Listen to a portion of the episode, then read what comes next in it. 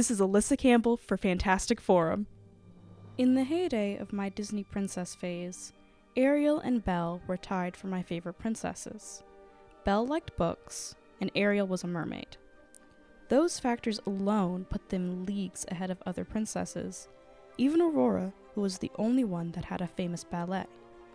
In terms of live-action princesses, the nineteen ninety-seven Cinderella with Brandy was at the top. Tiana entered the picture in two thousand nine, but I still held a soft spot for Ariel and Belle. That was, until I was exposed to the internet.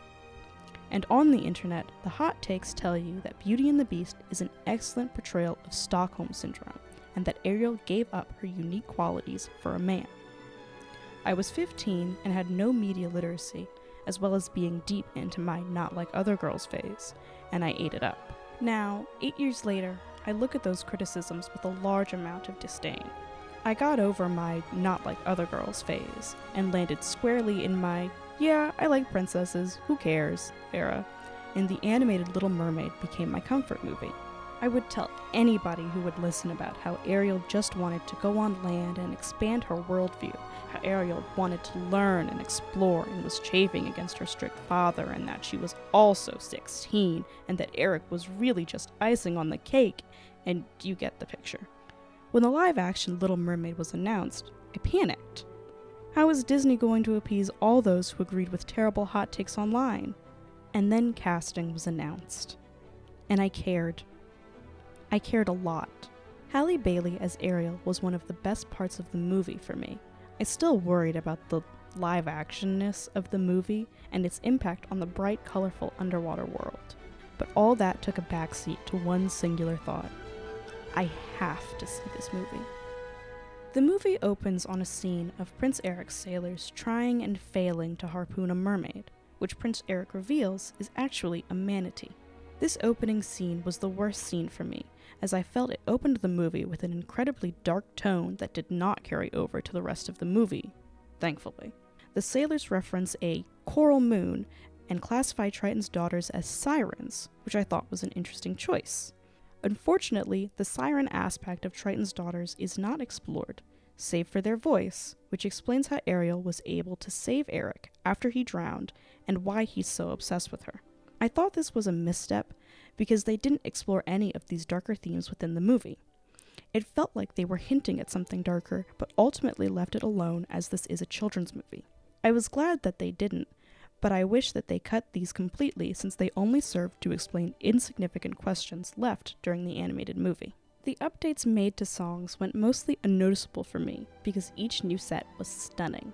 There is one new song, Scuttlebutt, which entertained me, but was very much evidence of Lin-Manuel Miranda's work on the movie. They did take out songs Daughters of Triton, which I did not miss, and Les Poissons, which I did. Ultimately, though, the songs that remained retained their iconic nature. The C G I for characters in The Little Mermaid was a little lacking for me. The emphasis on realistic C G I made the animal characters lose a little bit of their personality because they couldn't be as expressive as they once were. The C G I for the sets, on the other hand, blew me away. We get our most impressive use of C G I in the Under the Sea performance, which was also created with the help of the Alvin Ailey Dance Company. Every bit of underwater scenery conveyed its meaning perfectly. The ship graveyard was menacing, the reefs were beautiful.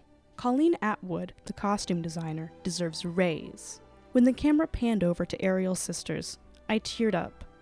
They were gorgeous. The land costumes left a bit more to be desired, but they were practical. They just didn't blow me away like the mermaid designs did. We do not get a Princess Diana look-alike wedding dress, which I mourn, but the mermaid designs make up for all of that. Jacob Tremblay as Flounder did a fine job at making up for the loss of animated expression, and Daveed Diggs gave a solid performance as the Jamaican crab Sebastian.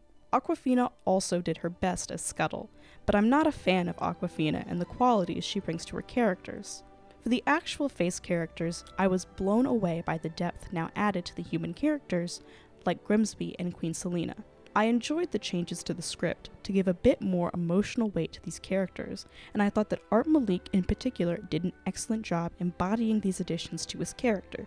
Queen Selena could not be compared, as she was entirely new, but I enjoyed her similarities to King Triton in the way they parent their children. It was a welcome addition, and Noma Dumezweni did an excellent job. I was very taken with Jonah Howard King's performance. I felt that Melissa McCarthy did her very best Pat Carroll impression, which was nice, but I didn't think she added anything new to the role. Javier Bardem added a menacing aura to King Triton that I enjoyed. And of course, Ariel. Halle Bailey gave a wonderful performance. Her singing was on point, her expressions were wonderful. Halle Bailey took not being able to speak and did an excellent job through her facial expressions, which served to capture Ariel's curiosity in a perfect way. Ariel's character is not changed between movies, and she still strives to learn and grow. Overall, I loved the movie. The missteps were small, and I barely noticed the over two-hour runtime.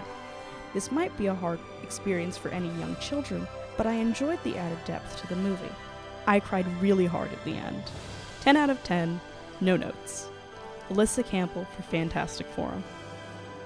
Fantastic Forum airs from four to five p.m. on Saturdays on W E R A ninety-six point seven F M in Arlington, Virginia.